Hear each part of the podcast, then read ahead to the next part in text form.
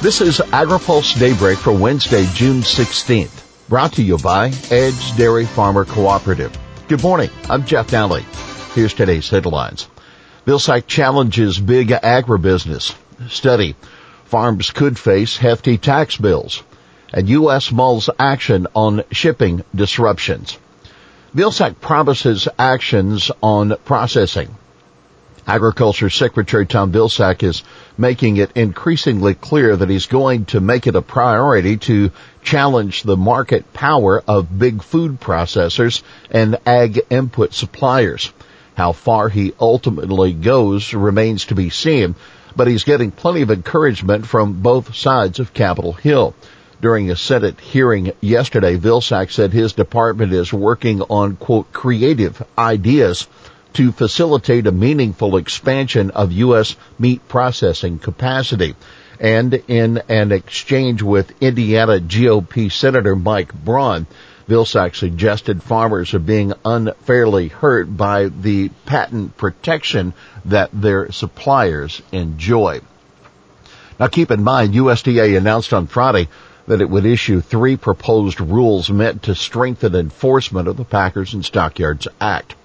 You can read more about Vilsack's concerns in this week's AgriPulse newsletter. We also report on the latest trade developments with the European Union and look at the farm worker overtime laws that some states are enacting. Vilsack hopeful on meeting CRP acre goals. Secretary Vilsack expressed optimism that the department can meet goals for increasing the conservation reserve program by 4 million acres. With the changes that we've made, with the flexibilities we've created, and with the expansion of continuous signups, we are hopeful that we get to 4 million acres, he told AgriPulse after yesterday's Senate Ag Appropriations Subcommittee hearing.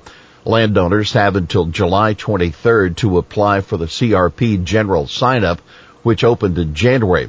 Vilsack hopes payment rate increases will spur interest in the program. The National Grain and Feed Association fears those increases will result in idling valuable farmland. By the way, Vilsack says it will take some more time before local Farm Service Agency and Natural Resources Conservation Service offices are fully staffed. Lower vaccination rates in rural areas are one factor, he said.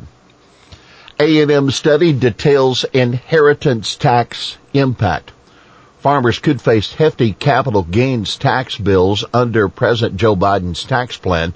That according to a new Texas A&M University study. President Biden has proposed to tax capital gains at death, effectively eliminating the stepped up basis on inherited assets. The tax liability would be deferred for family farms and other small businesses as long as they stay in operation. A&M researchers who tracked 94 representative farms around the country said 92 of them would be affected by a legislative version of the Biden proposal called the STEP Act. The average tax liability would be $726,104, the study found. The data speaks for itself and should give pause to anyone considering this approach as an option to pay for new additional federal spending. If changes of this magnitude are pursued, and some have discussed, the economic harm it will cause will have a lasting impact on rural America, said Senator John Boozman, the top Republican on the Senate Ag Committee. Now keep in mind, any tax increases are going to be tough for Democrats to get through the House and Senate, and House Ag Committee Chair David Scott warned President Biden in a recent letter that his proposal would impose, quote, a significant financial burden on farms. We'll have more AgriPulse Daybreak after this. Today's Daybreak is sponsored by Edge Dairy Farmer Cooperative, a powerful advocate in Washington for farmers throughout the Midwest. Dairy farmers have always been leaders in caring for the environment and they continue to lead in addressing changing climate conditions. We believe environmentally focused policies affecting agriculture should be guided by farmers, grounded in science, driven by the market, and sufficiently flexible to allow for innovation at the farm level. Welcome back to AgriPulse Daybreak. U.S. still gathering evidence on international shipping violations. Federal Maritime Commission Chairman David Maffei believes some international shipping carriers are violating U.S. law amid record port traffic, but he says an official investigation needs to continue to gather solid evidence before his agency can act. The investigation has been titled Fact Finding 29 and is being led by Commissioner Rebecca Dye. Maffei said it could lead to a formal enforcement proceeding. Meanwhile, U.S. ag exporters continue to pay exorbitant costs to get containers on cargo ships, and many cannot get space for their goods at all, he told the House Transportation and Infrastructure Subcommittee. One of the biggest problems for U.S. ag is that Chinese exporters are paying premiums for shippers to unload at U.S. ports and return immediately to China without taking on Asian bound commodities like beef, pork, tree nuts, fruits and vegetables. Now take note, the U.S. dairy sector is being hit particularly hard, says National Milk Producers Federation President and CEO Jim Mulhern, who stressed that producers throughout the country are feeling the consequences of port congestion as delays in loading U.S. dairy exports onto carriers creates a chilling effect on farm gate milk prices. Deal to suspend EU tariffs rescues U.S. grapefruit exports.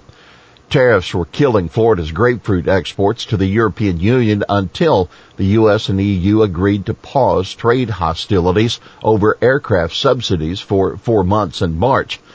Uh, yesterday, the U.S. and EU announced a deal that would suspend those tariffs for five years.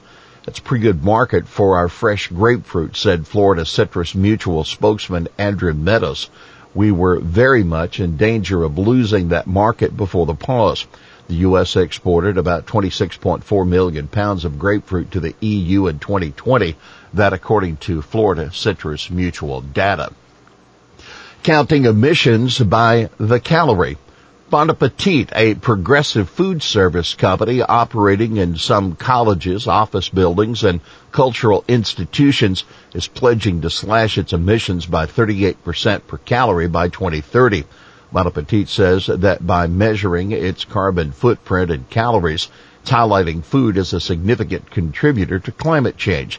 In its climate plan, Bon set a target of serving less than one ounce of beef and less than two and a half ounces of all meat, poultry, and seafood per guest at each meal. The company intends to reach its 2030 goal without buying carbon offsets.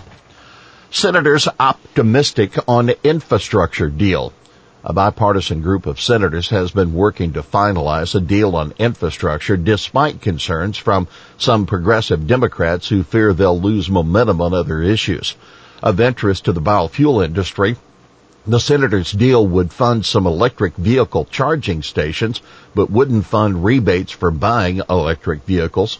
Senator Susan Collins, a Maine Republican, told PBS. The deal also would index the gas tax to inflation and impose user fees on EV owners. Senator Bernie Sanders, an independent of Vermont, ruled out supporting an increase of the gas tax. Gas taxes are regressive taxes, he told reporters yesterday. Here's today's He Said It. If you control food, you tend to control people. That's Senator Jon Tester, a Montana Democrat, and his concerns about the susceptibility of the food system to hackers.